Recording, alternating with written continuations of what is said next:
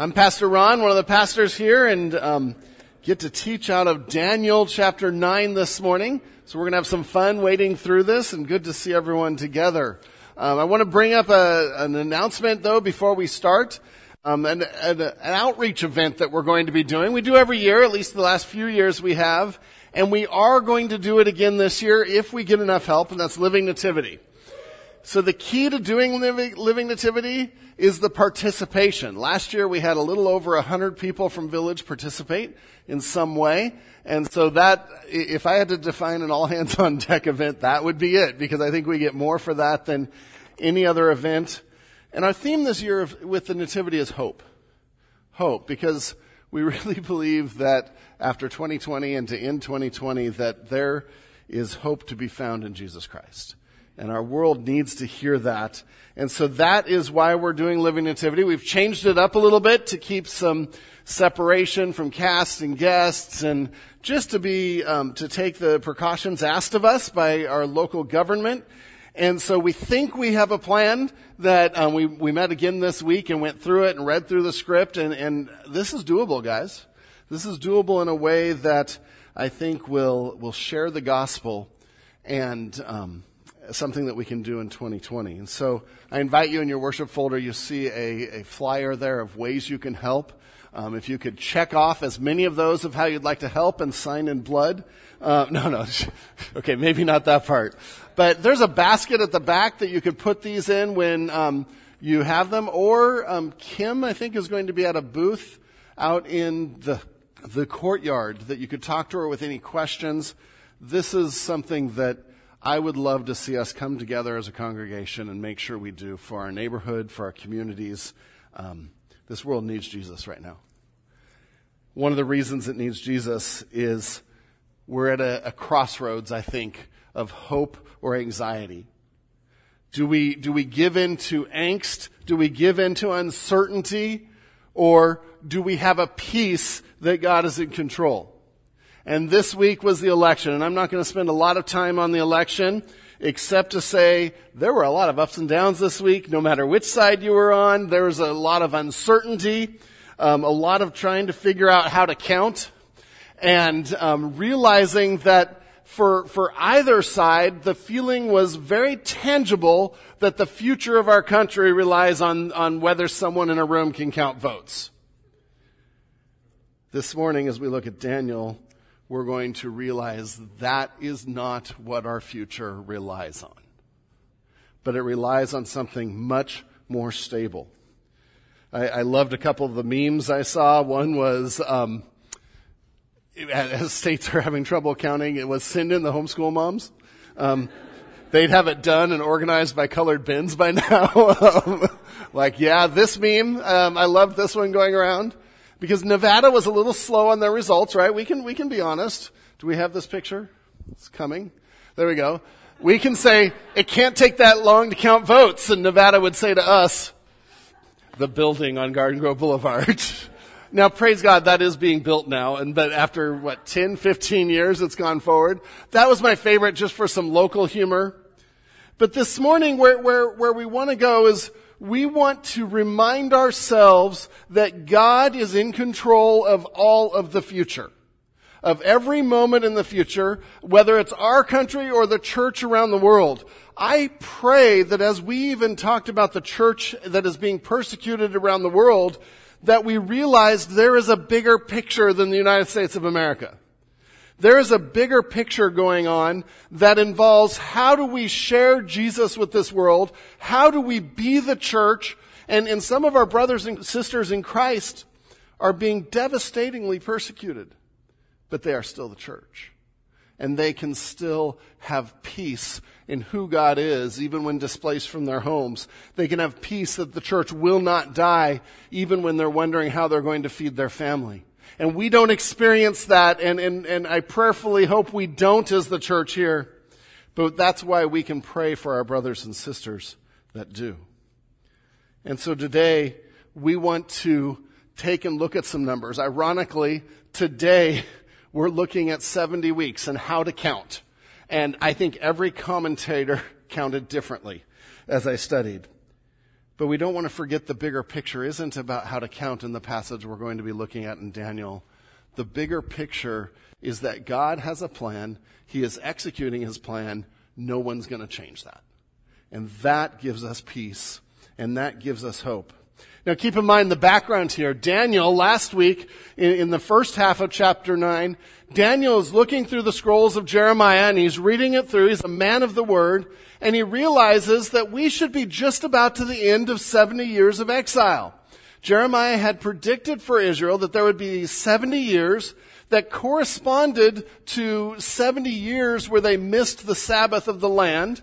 And, and we'll get to that in a moment. But he's reading this and he's thinking, we're, we're like at 68, 69. Babylon has just fallen. Lord, what's going on? And, and this is a man that is in deep distress for his, his nation. This is a man that is in deep distress for his people because he sees them ripped from the land. He knows Jerusalem has most of its stones overturned. It's a mess. His country is a mess. And so he prays. And he repents of their sins as a nation in his own.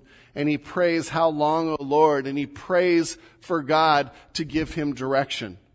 He prays to God to give him hope to give him an idea of when will this happen. He prays for his country. He prays for his land. And that's where we left off last week. This week, we get to hear the answer. This week, we get to see how God responds, and God intentionally responds in several ways to give Daniel hope in the middle of distress, to give him hope in the middle of uncertainty, to give him hope when his heart is aching for his nation. And God shows up. And God answers that prayer. Turn with me to Daniel chapter 9.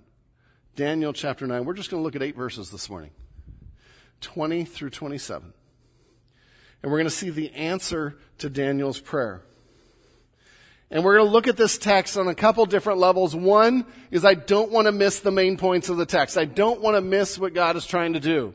The second way we'll look at it is with some of the technical details to try to understand these 70 weeks and, and to figure out what God is saying there. And for those of you that really get into that kind of stuff, that's going to be sort of fun. We can go down that rabbit hole for hours if we want to. But we need to remember the bigger picture that God is giving hope and a positive message to Daniel in times of distress. And that hope is by letting Daniel see the bigger picture of how God is working through all of history to accomplish his purposes. Summary for today is at the top of your notes. God answers Daniel's prayer for Jerusalem. He answers Daniel's prayer for Jerusalem and his people by showing how Jesus will ultimately reconcile us to God and set up his eternal kingdom.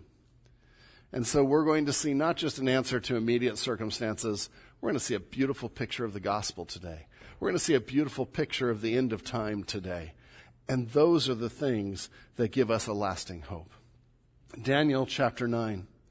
And like I said, 20 to 27. And we want to start with just 20 to 23, and this sets up the answer. But in 20 to 23, we see that God answers prayer, showing love for his children. God answers prayer, showing love for his children. This is the first reminder of hope that we get, is God hears you. God answers prayer because he loves his people. He loves his children. Starting at verse 20.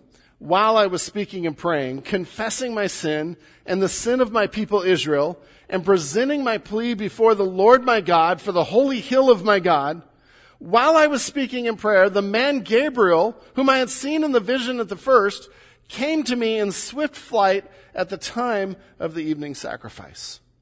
And the first thing we see in this text is Daniel is praying, and, and it tells us he's praying for his land. He's praying for his country, the holy hill of my God. Jerusalem was up on a hill, and so he's praying for the city of Jerusalem and the temple and worship. And this is just such an amazing passage that gives me hope. What does it say happens while he's praying? The man Gabriel was sent. He was sent with an answer. He came swiftly. And swift flight is a metaphor. Please don't conclude from that that all angels have wings. That's not what it's about. It's a metaphor to say he got there as quickly as he could. He, he came, and we don't quite understand how the supernatural and the natural world always interact. God has it covered. But we see that while Daniel was speaking, while he was praying, not an hour later, not a month later, God was already responding to this prayer of repentance. Boom. And this messenger appeared. Gabriel, who we saw in the last chapter in the vision there, same messenger that appeared to Zechariah, the father of John the Baptist, same messenger that appeared to Mary. He had a cool job. He got to share with people what God was doing and, and enlighten them to what God was doing. And so we see God moved quickly to answer Daniel's prayer. Because I believe it was a prayer of repentance because I believe it was a prayer of a heart that was turned to God. And, and, now this doesn't mean that Daniel was sinless. Sinlessness is not a requirement for God to hear you. Repentance is. In fact, we know if there's unrepentant sin, it stops God from hearing us. But sinlessness isn't the requirement here. Repentance is. And that's what Daniel was doing. This prayer of repentance. We also see in those, the end of verse 21 there, he came at the time of evening sacrifice. Now this is really cool as well because Daniel is still measuring time by, by the religious practices of, of Judaism. Okay, they, they weren't doing sacrifices in Babylon. They hadn't done sacrifices for 70 years. And this shows the faithfulness of this man who still recognized when the sacrifices should be and still was committed to pray when those sacrifices were to be. I love that. His habit of prayer, his habit of worship comes out in amazing ways. And so then we go on to verse 22. He made me understand, speaking of Gabriel, he made me understand, speaking with me and saying, Oh, Daniel, I have now come out to give you insight and understanding. And God is trying to give him enough understanding, enough insight into what is to come not to keep him from trusting God, but to, to assure him of the hope that he has in God. To assure him that God loves him, to assure him that God understands, to assure him that God, our sovereign God, hasn't lost control as it can feel so many times in this fallen world. But God had not lost control. And he sent Gabriel to give that message, to help him understand, to give him insight, to give him understanding. If you think of the words there, it's the idea of broadening your perspective, right? Broadening your perspective. When we see everything so close and so immediate and what's going on right in my life right now, we can get, ah! That. And God is saying, I'm going to give you insight. I'm going to give you understanding because this is not what's happening. This is what's happening. I'm going to give you a taste of it, a picture of it verse 23, which is my favorite verse in the passage. I think I put it as the verse to memorize this week. At the beginning of your pleas for mercy, a word went out. I get chills when I read this because I think of what was happening in heaven. At the beginning of your pleas for mercy, a word went out, and I have come to tell it to you, for you are greatly loved. Therefore, consider the word and understand the vision the sovereign God who created everything, who is over all things, who is putting governments in place as they meet his purposes, as he meets, as it meets his plans, takes the time to tell Daniel, I love you. You're beloved to me. The word used there is precious, like gold in fine garments, an element of delight. Think about that. Let it blow your mind for a minute. God delighted in Daniel. And God delights in us when our hearts are turned to Him, when we have repentance, when we are seeking Him. This is an amazing verse that ties God's sovereignty and His power and His complete otherness with His love and, and desire for relationship with us. Don't miss that. Because if we go either direction without the other, we go to some really dark places. God loved Daniel and answered his prayer and sent someone to comfort and show him the bigger picture. Now keep in mind, as we're going to study, God didn't answer the prayer the way Daniel wanted it to be answered. He didn't answer it with every wish and dream fulfilled, and that's what love is. No, he answered it by showing him, by expanding his perspective and insight and understanding to what God was accomplishing. But we know that God answers prayer, showing his love for his children, for those that follow his commandments. John 14, 21, Jesus says this, Whoever has my commandments and keeps them, he it is who loves me. That's how we show that we love God. And he who loves me will be loved by my Father, and I will love him and manifest myself to him. We love because God loved us first. And one of the ways we show that is by following his commands. And that just makes God delight in us even more. That is hope, isn't it? That's hope in difficult times to know that God loves us, that he calls his children beloved, and that he answers prayer. He answers them with truth. He answers them by helping them know what they really need to know, but he answers. Village, as you pray this week, don't lose heart. No matter what the news says, no matter what is happening around the world, don't lose heart. God hears you because he loves you. And we can take that home as an element of hope and an element of peace. So then we get to verses 24 through 27. Most of the commentaries said these are some of the hardest prophecy verses in the Bible. One says they're the four most controversial verses in the Bible. And that's when I was thinking, why didn't I ask one of the elders to preach this text? I could still do that, Phil. And it's true, as I read the commentators, they are so widely divergent, it's amazing, because it's one of these exercises where every single phrase in the next four, four verses can be interpreted in like four different ways. And then the next phrase four different ways. And this tree ends up with hundreds of thousands of possibilities. And, and I, I remember one of the commentators I'm reading is from one of my professors when I was at Biola. Yes, we had books back then. It wasn't stored in tablets. Um, and I'm reading it thinking, how can you say that? How do you believe you're a heretic?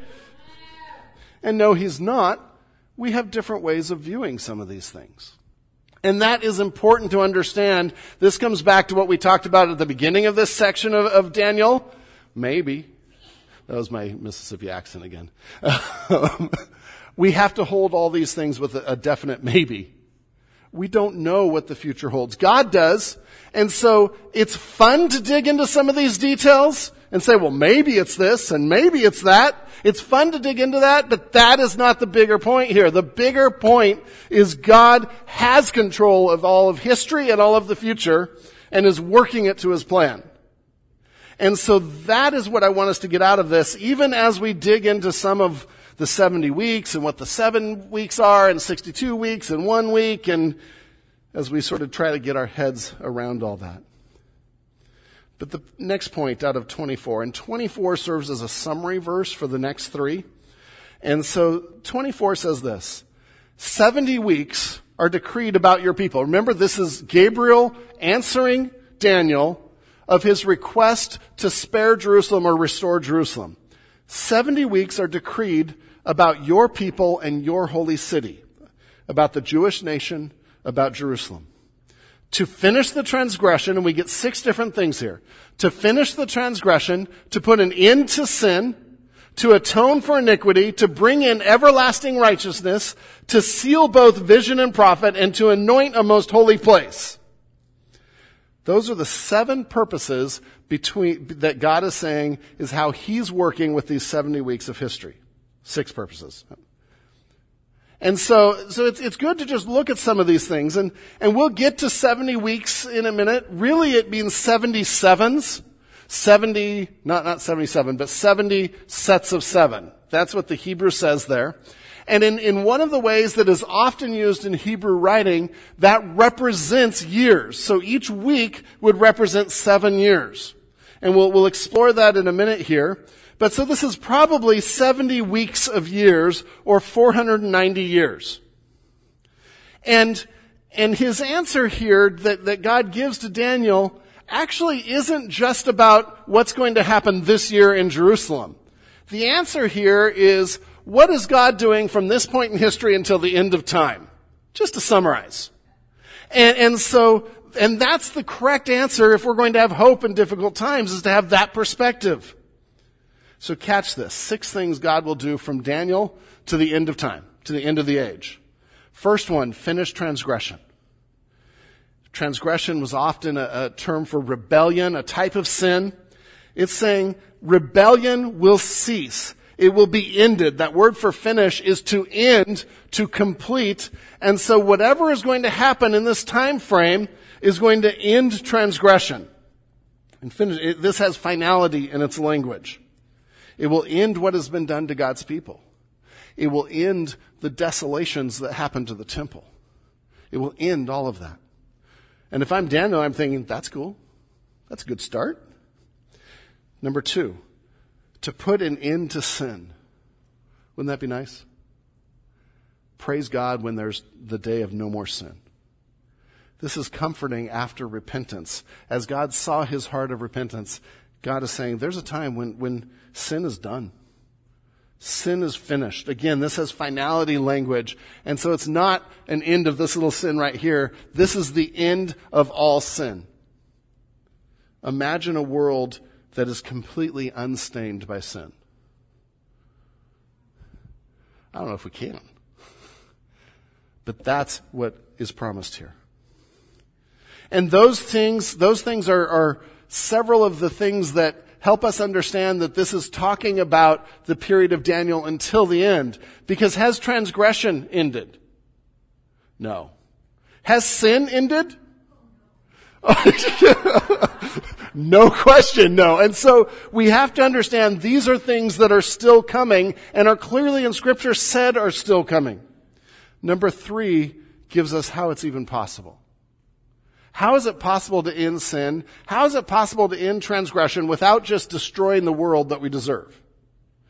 And the third one here is just a beautiful picture looking forward to Christ. Remember, we're, we're looking back at Christ. This is looking forward to Christ. Part of my plan for the future is to atone for iniquity. To atone for iniquity. This is how sin and its consequences are ended. See, God could just wipe everyone out and that would give the consequences, but then He doesn't have His church and His people, the nation of Israel, and He doesn't have that relationship. And so He devised a plan and has been executing His plan for Jesus Christ to come and to be the perfect sacrificial lamb, which is what atonement would refer to, he became the perfect atonement, the payment for our sin. And all throughout the Bible, we see words that Jesus' death is an atoning death. It's a payment for sin. There's no other way to look at it. And when we trust in Jesus Christ, when we repent and turn to Him, that payment becomes payment for my sin. His righteousness becomes a righteousness I don't deserve and I can't earn, but yet it's placed on me. God takes this path of forgiving sin, but still honors his righteousness that demands that sin be paid for. What's really cool here is this is borrowing language from the Day of Atonement and the Day of Atonement is, and, some of the things about the year of Jubilee that was happening in Leviticus 25. We, we see words that you have the Day of Atonement, and that's when they would take a lamb and sacrifice it yearly for the sins of the people. But every seven years, and the wording used is actually seven weeks, or seven, one week, seven days, that represents this, this time of the Sabbath, that every seven days, modeled after a week, every seven then years, the land is supposed to be in Sabbath and at rest. But then in seven sevens, that verse pass, that verse talks about, in seven weeks, there's to be a year of Jubilee. A year of, and we don't understand this, but in, in, in the Hebrew mind, so every 49 years, there was to be a year of Jubilee where all debts were canceled. Everything was taken care of. And this is language that is reminding us of the atonement for sin that leads to a year of Jubilee, that leads to complete getting rid of sin and its consequences. And the year of Jubilee was to start on the Day of Atonement because atonement leads to Jubilee. And so point number two in your notes, I didn't fill in your, your blank yet. Take heart. God has a time t- timetable for the end of sin and for Jubilee. Take heart. God has a timetable for the end of sin and Jubilee. And that timetable hasn't changed. We go on to the next three items in that list of what God is accomplishing to bring in everlasting righteousness. So not only will there be no sin, but there will be an everlasting righteousness where everybody is following God's righteousness. His righteousness prevails always, both in the world and in each of us. This again has language of the end of time because God's righteousness is not ruling this world today. It is there in the church, in our hearts, but someday it will be the norm and it will be the open way that this world operates. And we look forward to that. Represents a permanent relationship with a righteous God.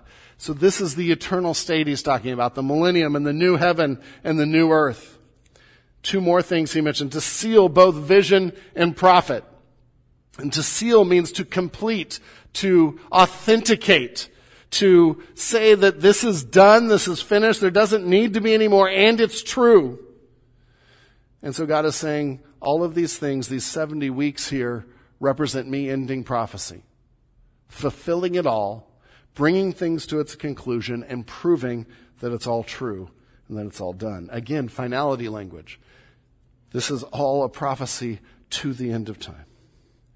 And then finally, the last thing there to anoint a most holy place to restore true worship. There's lots of discussion of what this is as a holy person, a holy place. I think the best way to view this is that God is reconsecrating worship in, in, in his temple, in his holy place. And so we will be in perfect communion with him, in perfect relationship with him. And so even here in verse 24, the scope of what we have to take these 70 weeks has to be a scope that goes from Daniel all the way to the end of time. Some of the theories are, well, it only goes to Antiochus Epiphanes or it only goes to Nero. That, that ignores verse 24. This helps us interpret the Bible. And, and when it comes to interpreting the Bible in problem passages, let the Bible interpret the Bible. And in verse 24 here, we see that four out of those six things have language of finality, of the end of time. And so that means the next three verses must go to the end of time. So that's sort of a guidepost, a guideline that we have to follow as we interpret the next verses. The bigger picture of verse 24. Catch this, and I think I put it in your notes.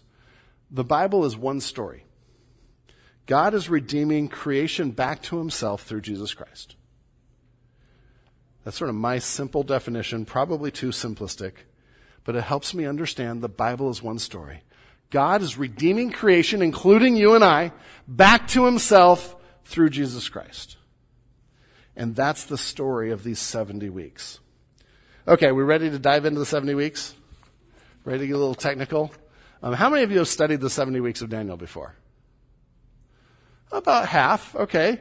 I would bet we have about 20 different opinions right with those hands that are raised up. And so at the beginning, I'll try to share a couple of the different ideas of what this represents, but then I'm going to tell you which way I'm going, and we'll talk about the verses from the framework that I, I think is best for this passage. Maybe. This is one of those ones where, man, there's people I respect all over the place on how to interpret these verses. But let me give you point three first, so we, we catch the bigger picture.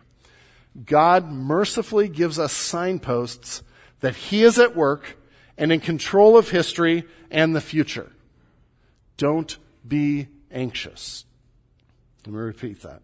God mercifully gives us signposts that He is at work and in control of history and the future. Don't be anxious. And if you're thinking, I've heard this already in Daniel before, probably like 10 times. Because that is God's message for Daniel, who is worried about his nation, who is concerned about what's going on.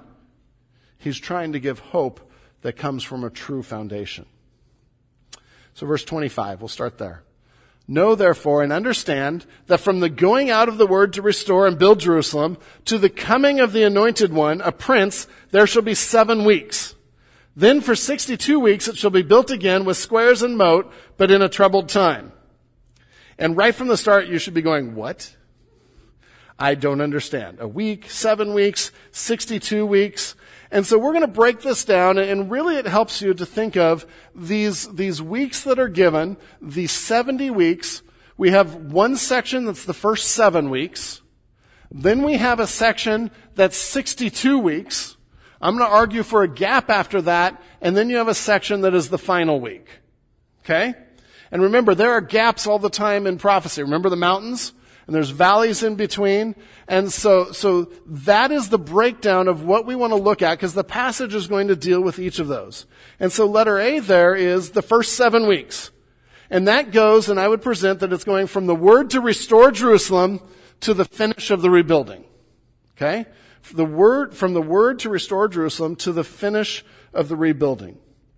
Now, it's, it's, we, we, we've got to start getting into the weeds here.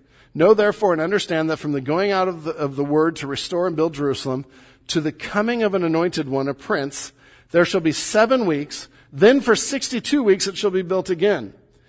So we know that there's going to be this time period, and after the time period, an anointed one is going to come. What is that language of? An anointed one.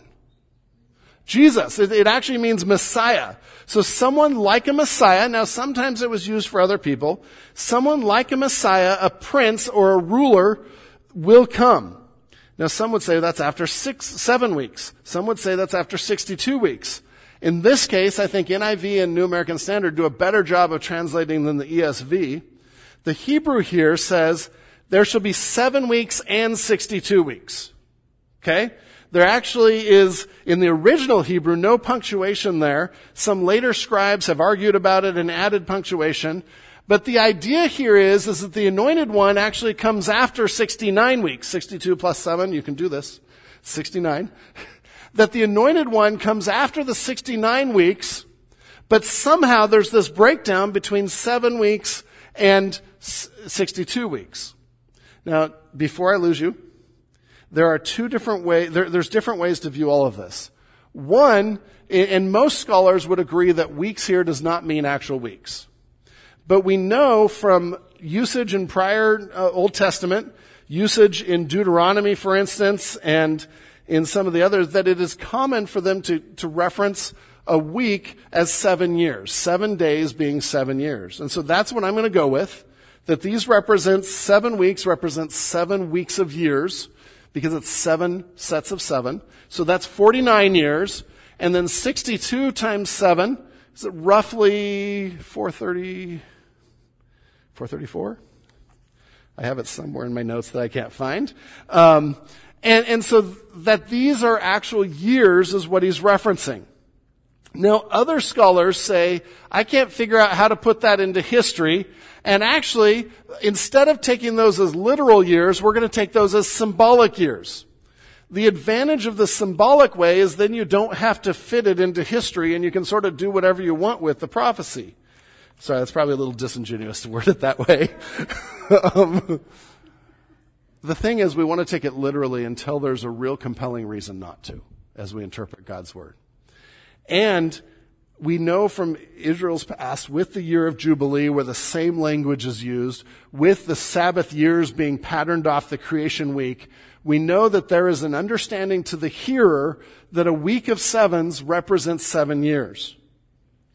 And so that's where we want to go unless there's a compelling reason not to. So you, you start to get the ideas of, depending on where you choose, you're going to go different directions of what this passage means. I'll, I'll give you one other illustration, and, and I usually won't go through all the, the possibilities with you, but it says, Know therefore and understand that from the going out of the word to restore and build Jerusalem to the coming of the anointed one, and it gives the timing. So when was the word to restore and, and build Jerusalem? There are at least four major possibilities of where that is that then change how you interpret the whole rest of it. One is something that's Jeremiah's prophecy. Jeremiah's prophecy that say after 70 years exile is ended and Jerusalem will be restored. That was in 586 BC. Remember before Christ, the larger numbers are earlier in time. 586 BC. Another section of people think, well, that probably is Cyrus's or Darius's decree in Ezra 1 in 538 BC to go back and rebuild the temple. So we're already 50 years different, right? Um, some say, well, no, no, no, no, that doesn't work in history. It's probably Artaxerxes' decree in, to Ezra in 458 to go rebuild the temple. All of these, by the way, are recorded in the scripture. So these aren't made up events. All of them could be a word to restore the temple. Now others say, well, no, no, no, none of those all deal with the temple. The only one that actually deals with rebuilding Jerusalem is Artaxerxes' decree to Nehemiah in Nehemiah chapter 2. That's in 445 BC. To go rebuild the walls implies rebuilding the city. So which is it? Don't know. Actually, I'm going to hold this morning. It's one of the last two. Um, the last two from Artaxerxes, both, if you fill out the time frame and, and you view these weeks as years, both ends up with the anointed one during the ministry of Christ. Exactly. Isn't that cool? This is written before Jesus. This is even even liberal scholars that try to say it wasn't prophecy think it was written like in the second century BC, still before Christ. And, and so this is a prophecy that Jesus is coming, that a Messiah is coming. And so all of that depends on how you interpret the years. Is this referring to the Messiah or Antiochus Epiphanes? Is it returning to the time of Christ's first coming, second coming, preterist or futurist? You know, we, we can talk about all that. All of those change the view of how to interpret this passage. Probably more than you really wanted to know today, in Bible class time today. Um, four major views that I want to run through, and, and then I'll tell you what mine is, and we'll go through the rest of the text and apply that. One view is people think these were literal years, but from Jeremiah's prophecy and ended at Antiochus Epiphanes. And, and, remember we talked about him a couple weeks ago, and he's the guy that came in and defiled the temple, put up an altar to Zeus, sacrificing pigs on the altar, just horrible things. And he killed the high priest of the time, which is who they would say is the anointed one all kinds of ways that you can go down this path, because if you choose to go down this path, you have to interpret everything that's coming in light of that. And so, uh, my problem with that is it completely misses the point that the purpose of this is for the end of time, and that's what the language has. And I think it misses the atonement of sin. And so that's the Antiochus view. Jesus, another view is the Jesus in 70 AD view, that's the AD view that says this was about Jesus and it culminated at the destruction of the temple in 70 AD. And so they have a different way of viewing all the weeks that if you're interested in, we can talk about later. But they actually have to view the years as symbolic because it doesn't fit in history otherwise. And so they would say, oh no, those just represent periods of time that we can make any period of time we want, which is one of the problems with that view. It's not consistent.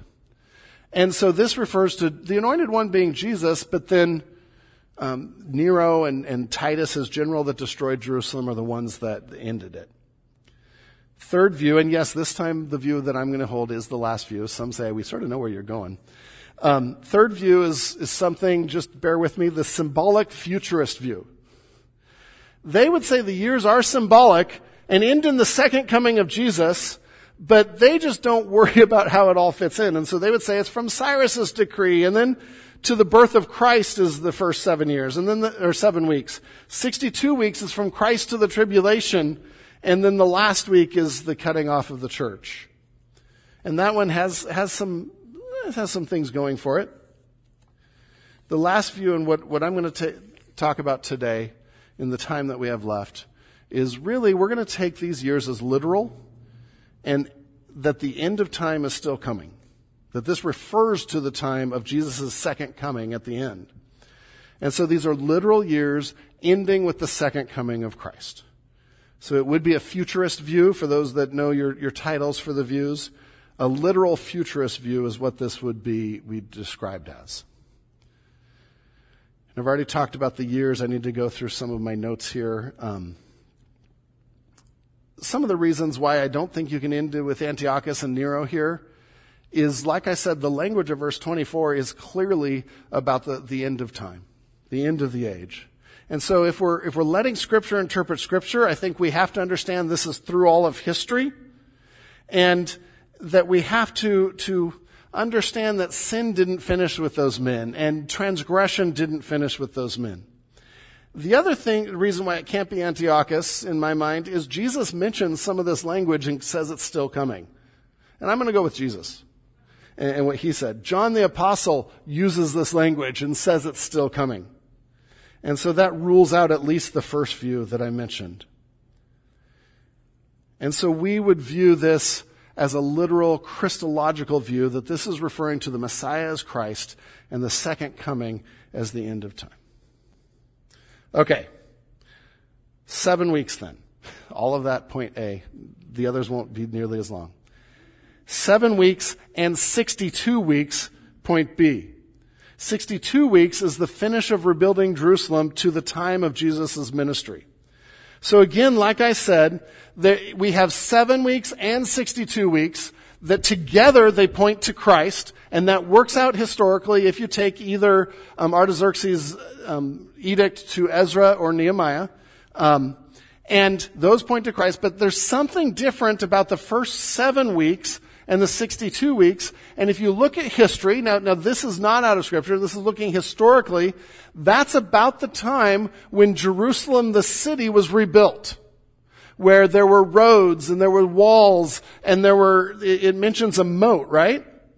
It says, then 62 weeks it will be built again with squares or roads or neighborhoods and a moat, but in troubled times. Now the moat doesn't necessarily mean water. The word is actually trench. And one of the common things, there's not a lot of water in the area. One of the common things they would do is build a trench around the walls. Why? It was a cheap way to make the walls higher. and so it was a defensive measure. And, and so what this refers to is Jerusalem is set up probably after those first seven weeks. And so then for 62 weeks, it has these neighborhoods, it has this moat, but in troubled time.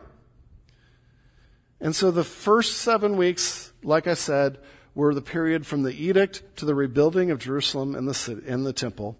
The next 62 weeks is the finish of the rebuilding of Jerusalem to the time of Jesus' ministry, but it will be troubled time.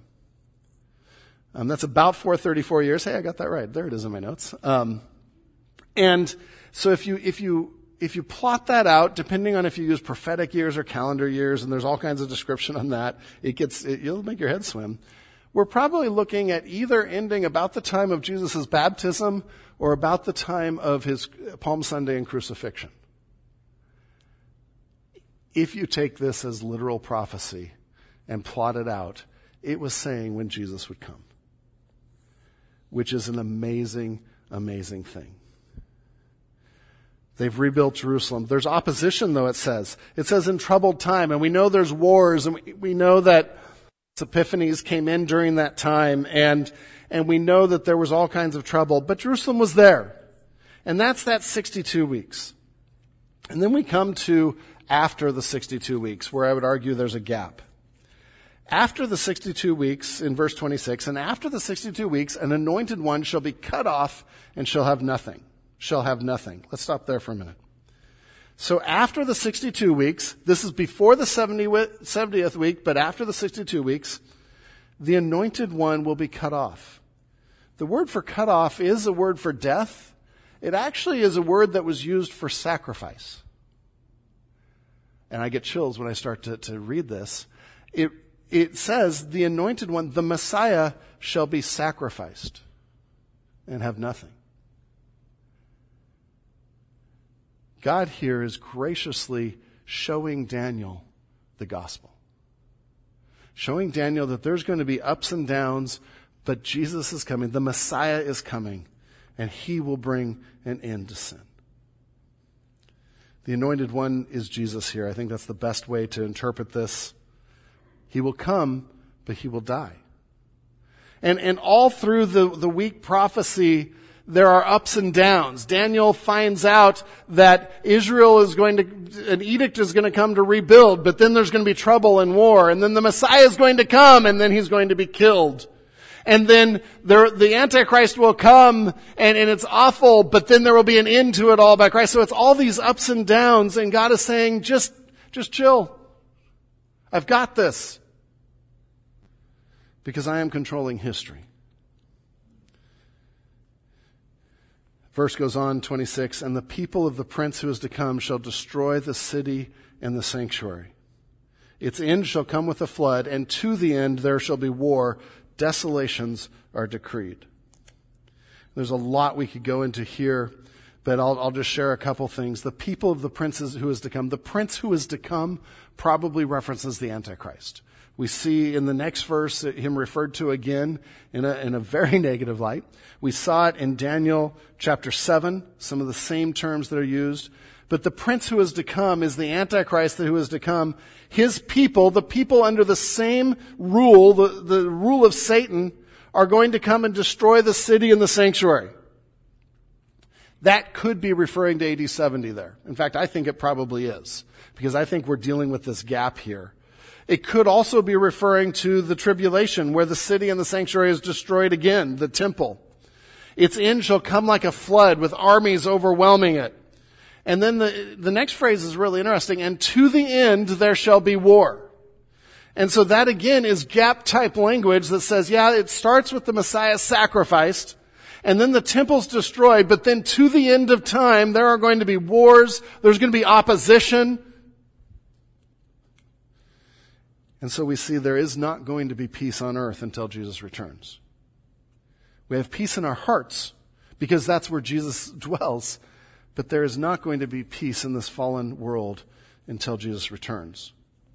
And that's part of the news given to Daniel. That's part of the up and down news that's trying to broaden his perspective.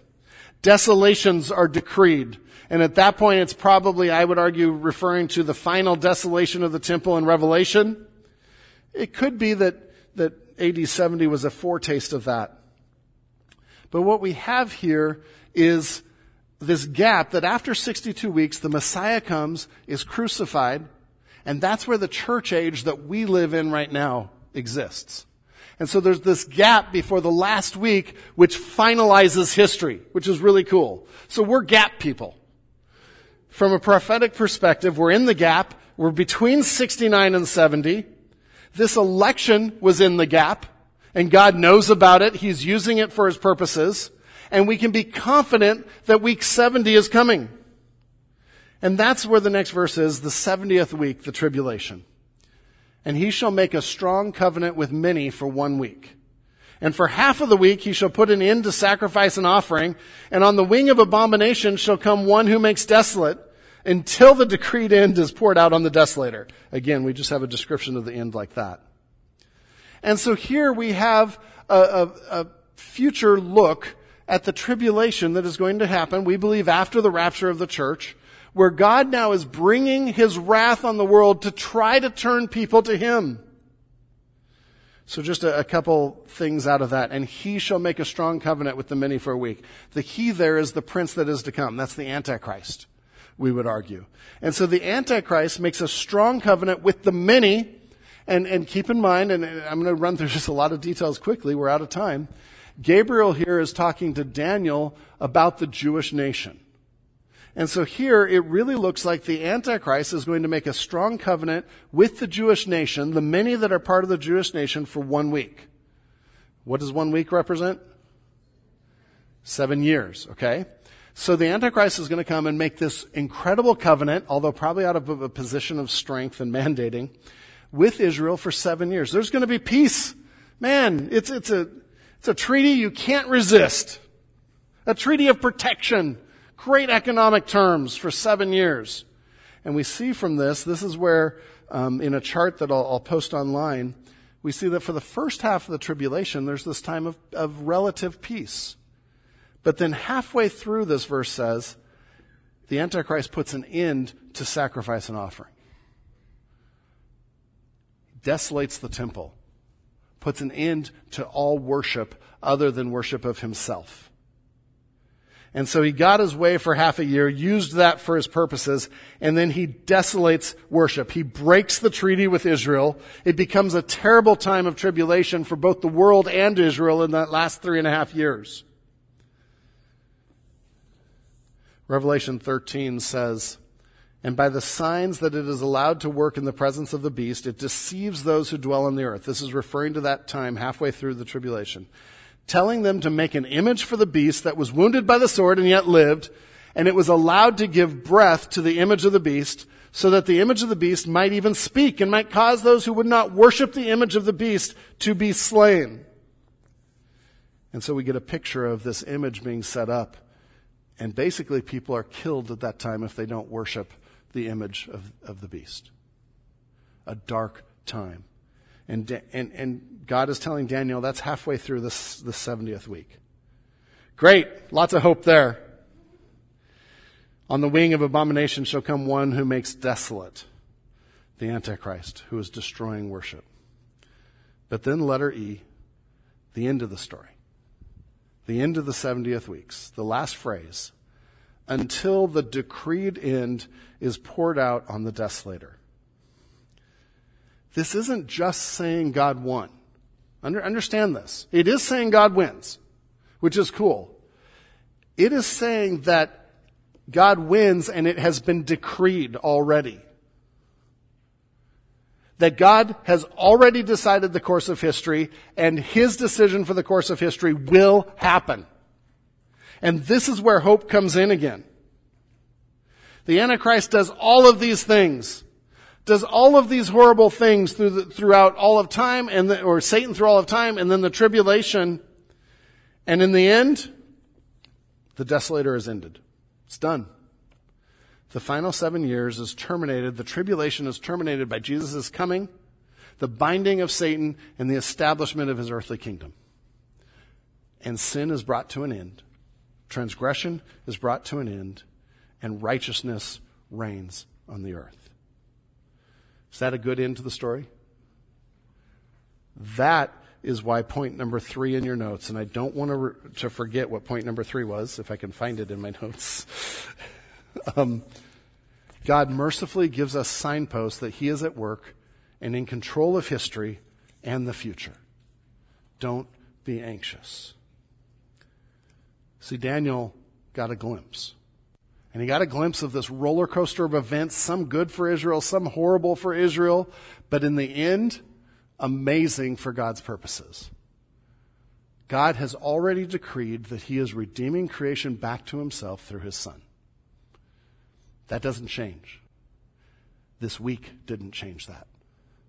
Nothing will change that. And so we can be a people of hope. We can be a people of peace in the most distressing of times. And I would argue that as we are that kind of people that trusts so completely in God, that that will open up avenues for the gospel that you haven't seen opened up. And we're to walk through those doors and share Jesus Christ and share the gospel. We're going to run into a time of communion here. And you each have your, your little packets. But what a great passage to, to study right before communion. That there is going to be an anointed one. And he is going to be cut off. He's going to be sacrificed, but that will atone for our sins and pay for our sins and enable us to be part of God's righteous kingdom for all of time. That is what we are remembering when we come and we remember communion. See the little wafer on the top represents his body a body that was willingly sacrificed for us in our place. The juice represents Jesus' blood, the anointed one being cut off, and that to me represents forgiveness. It represents his payment for my sin. And every time I drink that, I think of the depth of my sin and the depth of his forgiveness.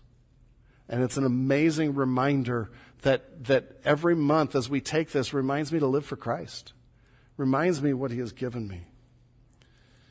And so I'd like to take a moment just to bow our heads and to meditate and to make sure our hearts are right with God, to make sure we are remembering what He's done. Just pray silently as we do. If you want to sing along with worship team, please do. And we'll take this moment to prepare our hearts for communion, and then we'll take it together. Lord God, we thank you for your word. We thank you for broadening our perspective to where it's not just seeking an answer to prayer for our own little circumstances but Lord, your answer involved Christ coming and being the atonement for our sins, and then Christ coming again and putting an end to sin. That's the bigger picture, Lord. That's what we take hope in. Lord, help us to be people of that hope and cause people to ask questions about the hope that is in us, Lord. We praise you and love you and thank you for your sacrifice. In your name, amen.